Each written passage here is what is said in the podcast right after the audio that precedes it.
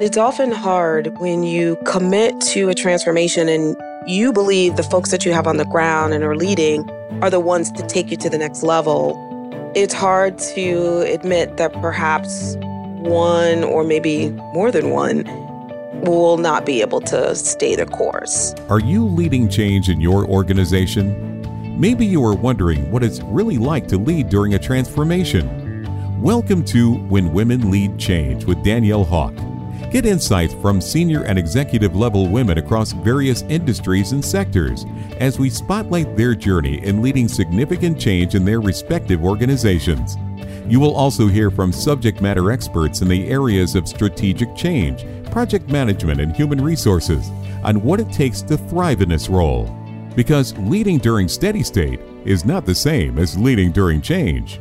And now, here's your host, Dannielle Hawk. Thanks for tuning in to another episode of When Women Lead Change. This week we interview Katara Aleem. Katara describes herself as a data driven human capital strategist.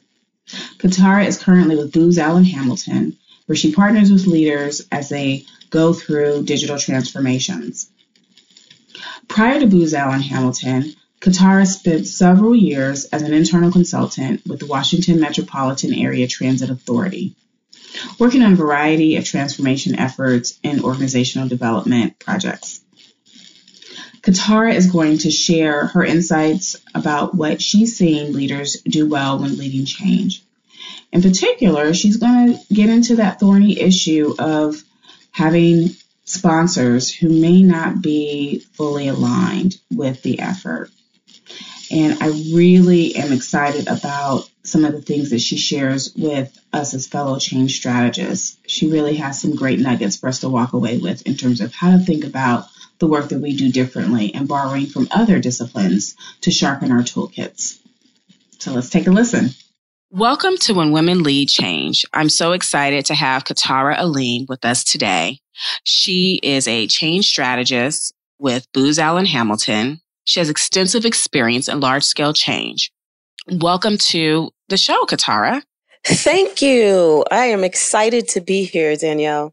Let's dive into like a recent effort that you supported. Tell us about a change effort um, that you were engaged in. You know, what was changing? How many people did it impact? Tell us a little bit about what was at stake.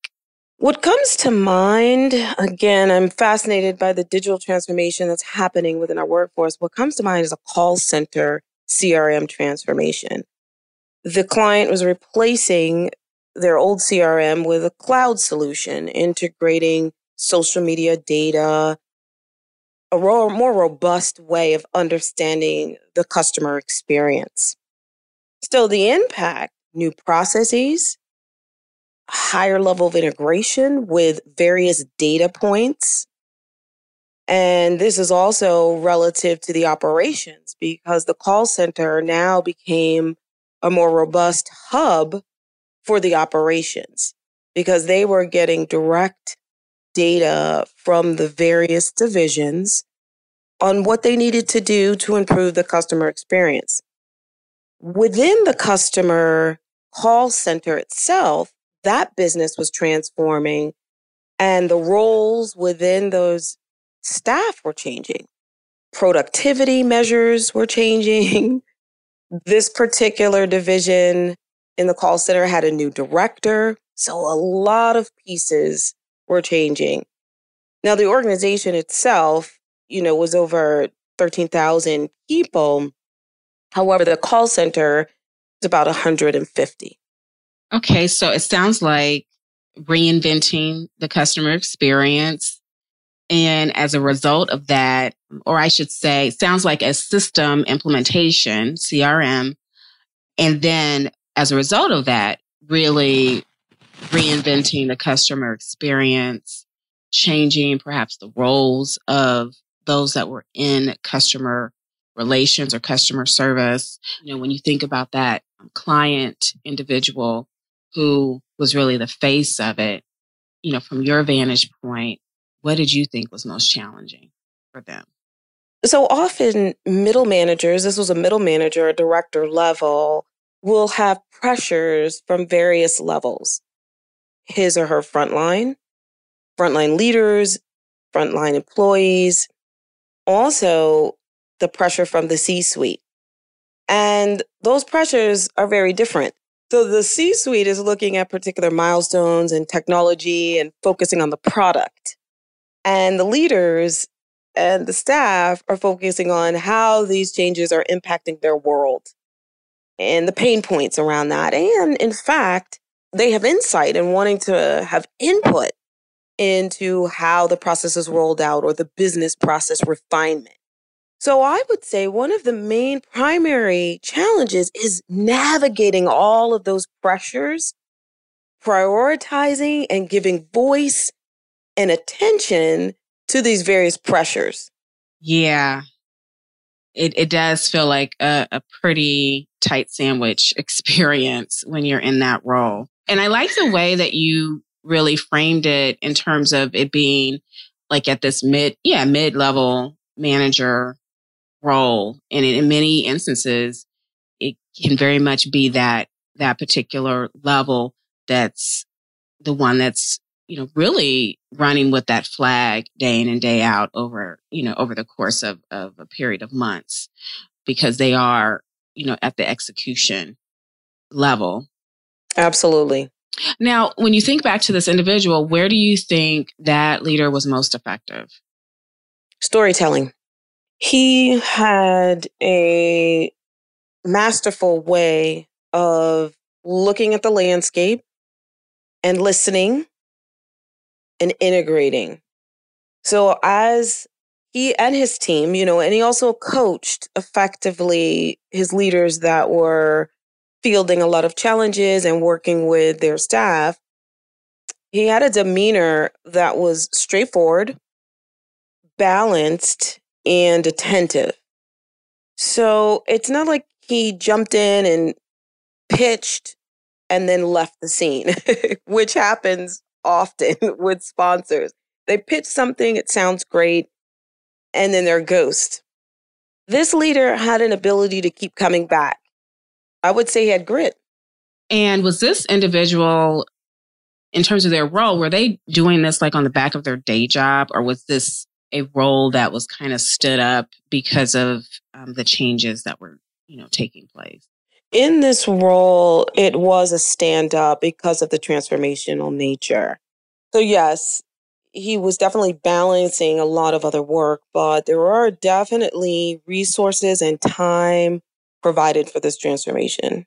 Right. So, you know, it's interesting. You said grit and the fact that he kept coming back.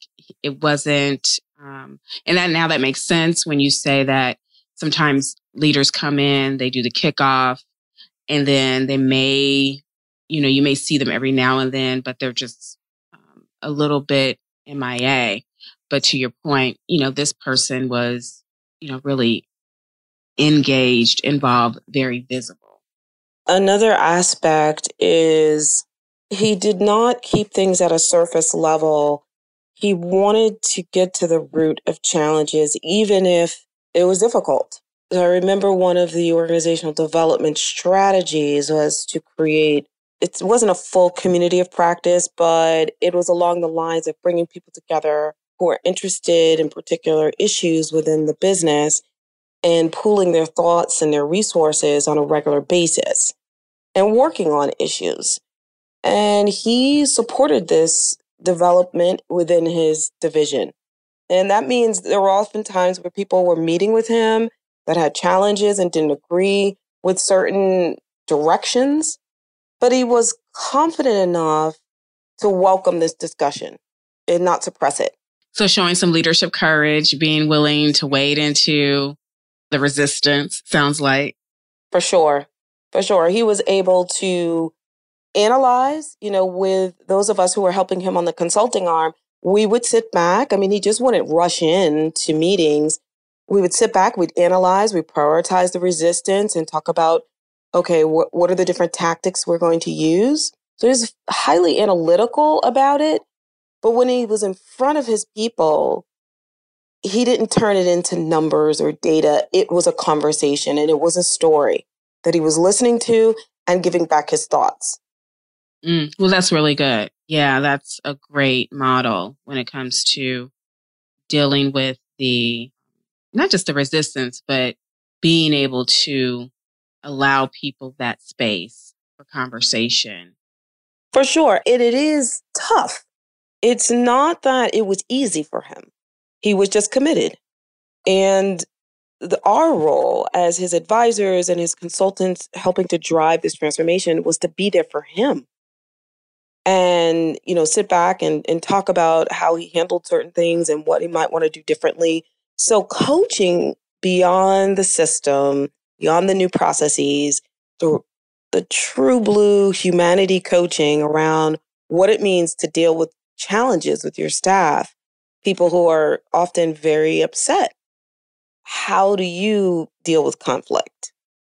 Right and i think sometimes our leaders come into these roles not quite, you know, clear on the level of conflict that it may um, that may evolve or surface, and to be able to push through it, even when it's you know not naturally in their swim lane to do that. I think that you know that helps um, tremendously. What were some things that you feel like were missed opportunities for that for this leader? Like where might they have dropped the ball a little bit? The top missed opportunity would be letting go possibly letting go one of the the managers. In hindsight, there was a manager that was very high risk for being able to execute this transformation and a lot of time and resources went into this manager kind of as the first tier approach, but he was not seeing the results. And it's often hard when you commit to a transformation and you believe the folks that you have on the ground and are leading are the ones to take you to the next level.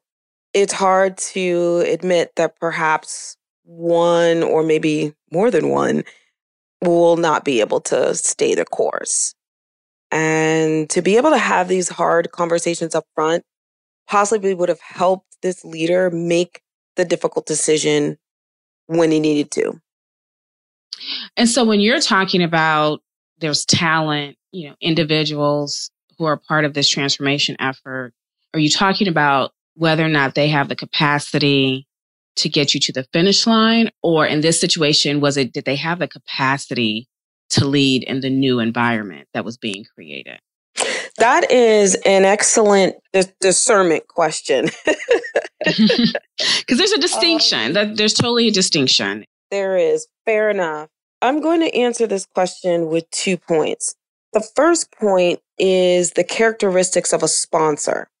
So throughout business transformation, there are various levels of sponsorship, right? You have the C suite, then you have this director level, but even throughout the organization, you have individuals that are leading others. So, on some level, they're a sponsor of the transformation. If this particular leader that I'm talking about that was a challenge and high risk did not have the sponsorship capabilities. And so that became a weakness in the strategy because we know part of effective change management strategy is that sponsorship coalition, that there's alignment from the C suite on over. And not that there can't be disagreements or nuances, but there is this sense from the business that the leaders are moving forward with this, that this is the best decision for the business. But in the case of this particular leader, they had difficulty aligning with that vision. And that came out in their behaviors, in their attitude, their discussions, kind of behind closed doors. And that's not effective. The second part of your question is whether or not this leader actually had the skill set to lead in the new world.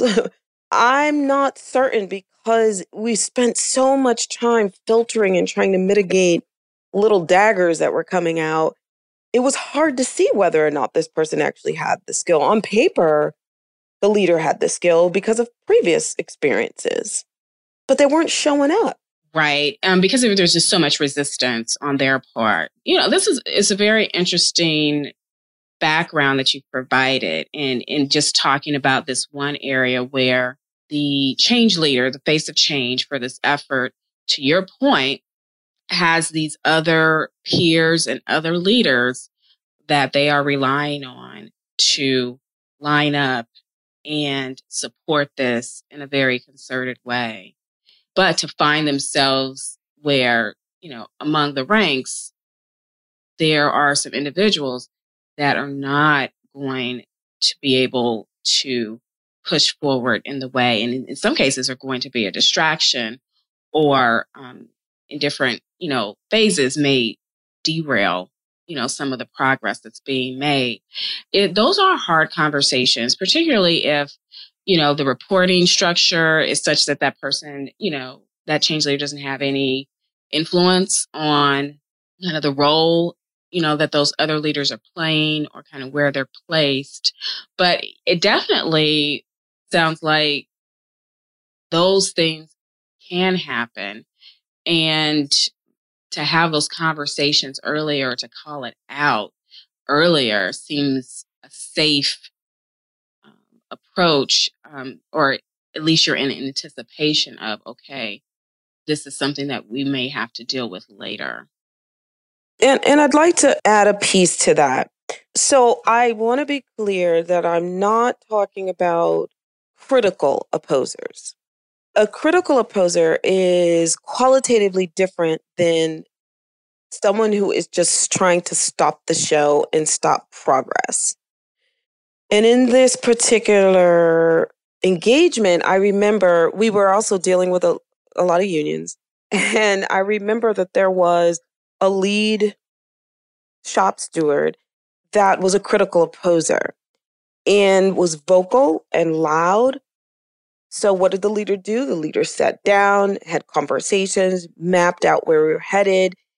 And although this critical opposer wasn't an early adopter, over time, this loud critical opposer became a driver of some of the change activities. I see what you're saying. Right. And so, what you're talking about is, yeah, the opposition, resistance, but I think, you know, as we started out our, uh, um, this conversation, it was it was more of do I have the coalition of support among the sponsors who are identified as being one of the sponsors of this? Do I have their committed alignment? And and and it's noticeable when you don't have it. Oh, it is. right. Okay. So yeah, but thanks for clarifying that with our listeners because for some of our listeners, you know, all of this language and, and conversation around sponsors and change leaders, opposers, you know, they're not, they may or may not be that familiar with all of the terminology. And I've been using the term change leader just to make sure we're making some distinctions a little bit. So we're making sure in this story, we're talking about that person who's, you know, holding the flag, this person who's at the center of your story, that person who's charged with making sure that this CRM um, is executed and it happens. Customer relationship management initiative happens. And then to your point earlier you have you know like these next tier of sponsors that are critical just to making sure that people hearts and minds are aligned that everyone's marching to the same beat. So katara i want to ask you you did talk a little bit about how you and maybe your colleagues played the role of coach um, obviously consultant. Do you feel like you were effectively used in your role? Do you feel like leaders in general effectively leverage your expertise as a change strategist? Allow me to answer those questions two different ways. the first answer is yes. In this particular client engagement, we were leveraged and we partnered and found a synergy with the leaders. However, I can't say that this client engagement is typical. I have experienced a lot of bumps and bruises and fits and starts between the leaders and the change management consultants. I don't believe that we yet understand as leaders of operations the importance of the role. I believe that operational leaders and senior executives still considered it as an afterthought and perhaps more noise than anything else. I think it's changing. The more senior leaders have exposure and work closely with change management strategists, they become believers. But as we all know, senior executives are very busy. They don't have time to always get down on the ground and roll up their sleeves and work with us. When they do, though, they become believers and they understand why this works. Right. And, it, you know, it's interesting. One of the, maybe even our first episodes, Jen Runkle, she was really great at explaining that, you know, many cases, yeah, leaders are, are juggling a lot. And this is like one slice of their world um, at a particular time. And so, to your point, the ability to get down on the ground and, and really spend time in it, it creates a disadvantage of changing that perception about what um, the role of you know the change consultant or the work stream itself. Obviously you know there's you know huge opportunity to close the gap in that space. And, and there are a lot of projects you know where there's great alignment. Of course like the one that you just mentioned now i mean if i'm a leader who is building my team uh, my program for a transformation effort like this and i'm looking at having a resource for change management, what are some of the questions that I should be asking when establishing like a working relationship with a with a change resource? I have a couple thoughts on this. I would ask the change strategist, how agile is your methodology? Many change management practitioners may or may not incorporate the need to function on a more agile level. I mean, we, we hear about agile all the time, but it really is a way to iterate faster and produce faster once you get feedback and you understand what's happening, right? So it's not a one and done experience. You're constantly iterating and you're constantly learning. So I would ask the change strategist, what are your feedback loops? How do you operate as a team? and walk me through that process. And another question I would ask as well is what are the incentive piece of really celebrating successes around our achievements? You know, we like to, healthy competition, you know, we like to know that we've achieved. We like recognition and incentives. And what are some creative ways to build that into the process? And, you know, as adults, we have a veneer of being serious and highly intellectual, you know, using our minds. But at the end of the day, we do appreciate a little bit of play, a little bit of spirit, a little bit of healthy competition in our work experience. So I would, I'd really drill the change strategist on what type of creative ways he or she has brought that into the change experience. That's good. That I think those two are really great questions to ask. Uh, you know, as a leader who's building their team around this, I'm not sure if um, some of our leaders, even who are listening, consider you know those elements around incentives. And you know, we're just so busy and so focused, definitely on standing up the team, getting things rolling, um, and, you know, the truth is people are going to be working on this for a long time. And so I think it's a great way to, um, you know, have that as an upfront conversation in terms of thinking about that and, and, making sure it's not forgotten along the way. That was great, Katara. Thank you. So, Katara, are there any final thoughts that you think our listeners, you know, might be able to appreciate? I mean, I feel like Katara, you you've done a really great job of providing, you know, through this project that you're sh- that you've shared with us, you know, providing some really great nuggets for people who are taking on the role as a change. I call them the change leader, um, who's holding that flag in the face of the change. But you've also, you know, given some perspective on what if you're not the main person holding the flag, but still you are a leader in the organization that is having to be in alignment with the vision and, and the direction where things are going. So I think you, you've given some great insight on that. And you've also even left, you know, us, those who are change strategists with some things to think about too of what to have ready to talk about with a leader, um, let alone, you know, the leader themselves having a couple of great questions to ask. Is there anything else that you, you know, think would be helpful? A few thoughts. Change is messy. And you have to be okay as a change strategist, as a leader, with failing and having a level of grit. The other piece is change strategists can learn from other industries or other methodologies like the UX, human centered design, and agile methodologies. You know, at the at the end of the day, we're architects, we're building, and we're also a little bit of artists, right? Got the creativity piece, but there are other builders and there are other people who have methodologies that we can incorporate into our process to refine from a continually improved process of looking at change. And I encourage change strategists to become certified or skilled and learned in human centered design, agile methodology, and mindsets. And you will observe a more refined product that you're putting out there for your clients.